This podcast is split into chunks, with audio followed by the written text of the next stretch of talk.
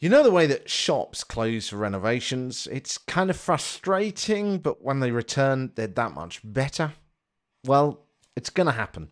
The last 32 episodes in series 3 of the Public Relations podcast have been so much fun. We've had, you know, shows from Athens, Portugal, Iceland, Italy, with episodes breaking down everything from like Will Smith's PR techniques with his Oscars fiasco to websites. All kinds of topics I've covered over the past 32 episodes. And I've learned a lot from you as well about the topics that help you most in your work. But right now, with this new role that I've got at work and emigrating to the other side of the world in just literally a couple of weeks' time now, I just can't do this properly. And I suspect you are like me in that you don't like doing things at 50%.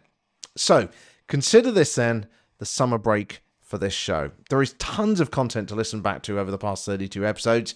Keep signing up to the newsletter as well because it's there that I'm going to be announcing the new website with those tutorials from the first three seasons of the show as well and the return of the show in September. And anyway, I know that you're busy at this time of year too.